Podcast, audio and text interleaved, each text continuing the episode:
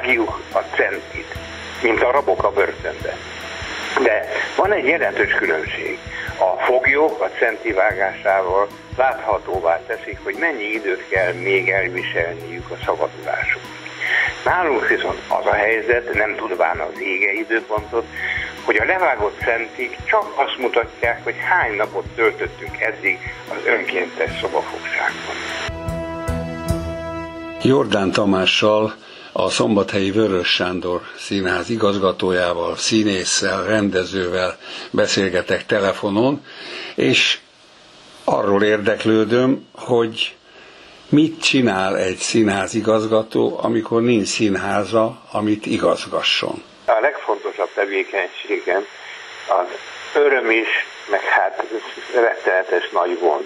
Az öröm az, hogy én hihetetlen jó viszonyban vagyok a számítógép Excel táblázatával, aminek mind, majdnem minden csinyát, binyát ismerem, tehát föl tudok írni A variációt, hogy hogyan legyen B variációt, C variációt, az szerint, hogy mikorra prognosztizálom a munkakezdést. Tehát olyan táblázatom is van, amelyik avval számol, hogy csak augusztus végétől dolgozunk. De olyan is van, nagyon optimista, amelyik azt mondja, hogy már májusban dolgozhatunk.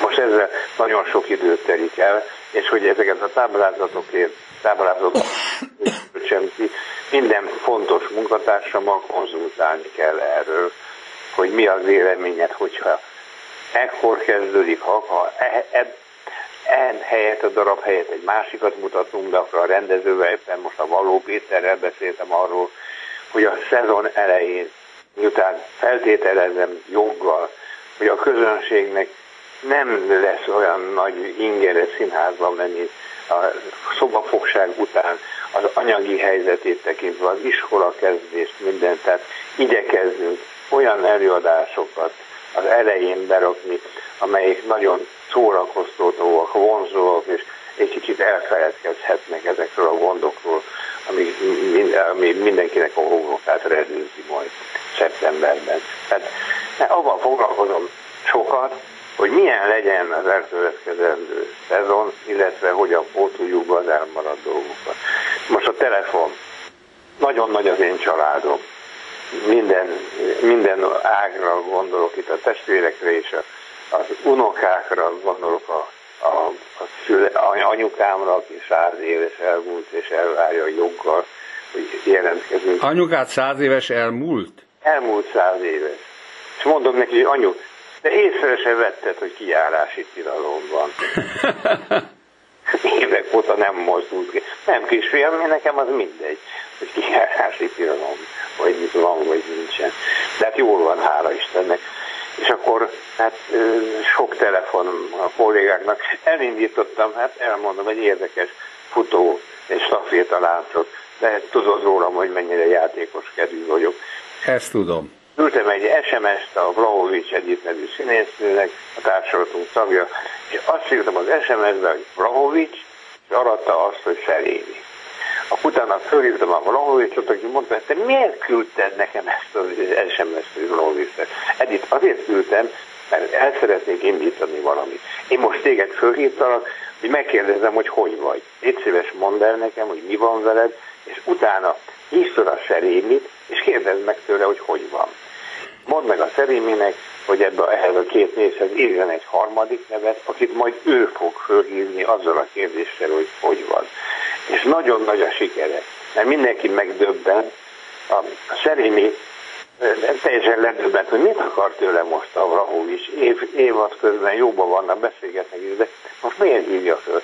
És, és megy ez a lánc, és mindenki nagyon örül neki, hogy így megkeresték. Egy másik kolléga megkereste, és folytatja ezt a lánc. Ez nagyon jó ötlet.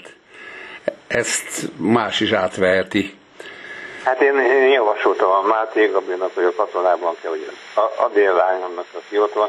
Szóval ez, ez tényleg szívet melengető dolog, hogy tudják, hogy a így tulajdonképpen, ha nagyon lazán is, de hát összetart.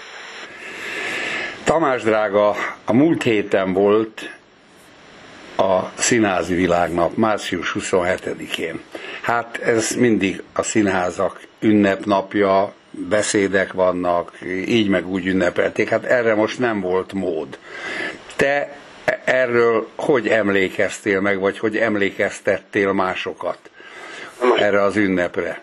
Bocsáss meg, az a szokás ilyenkor, hogy a, a, a, a színházi, színházi, valami külföldi, hogy világ bármely részéből valami színházi szakember ír egy úgynevezett színházi világnapi üzenetet. És ezt az aznapi előadását március 27-én az előadás előtt valaki felolvassa. Most értelemszerűen erre nem került sor. Engem kértek meg, hogy csinálj, hallasz most? Hallak, persze. El, engem kértek meg, hogy én olvassam föl videóra itthon, és küldjem el a hivatalos üzenetet. De én nem mert írtam egy saját helyben szóló üzenetet, amit én most nagyon szívesen felolvasnék. Halljuk.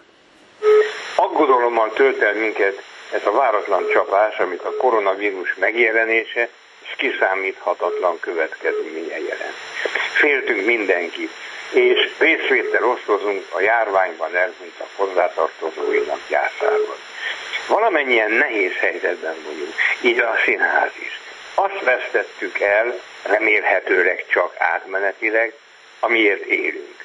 Önkéntes szobafogságban vagyunk, nincs színpad, nincs alakítás, és rettenetesen hiányoznak önök, kedves közönség. Vágjuk a centit, mint a rabok a börtönben. De van egy jelentős különbség. A foglyok a centi vágásával láthatóvá teszik, hogy mennyi időt kell még elviselniük a szabadulásuk.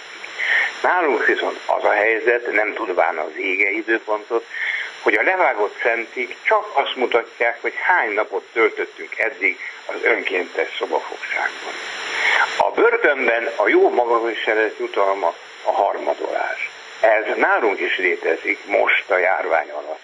Ha jól viselkedünk, vagyis betartunk minden szabályt, amit elvárnak tőlünk, nem megyünk el otthonról, gyakran mosunk kezet, fertőtlenítünk, stb., akkor a járvány és a vele járó szobafogság ideje harmadával csökkenhet.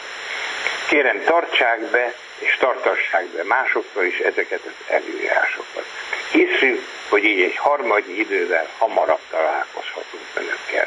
A mi, a, mi előbbi viszontlátás reményében a Vörös Sándor Színház valamennyi dolgozója. Köszönöm szépen.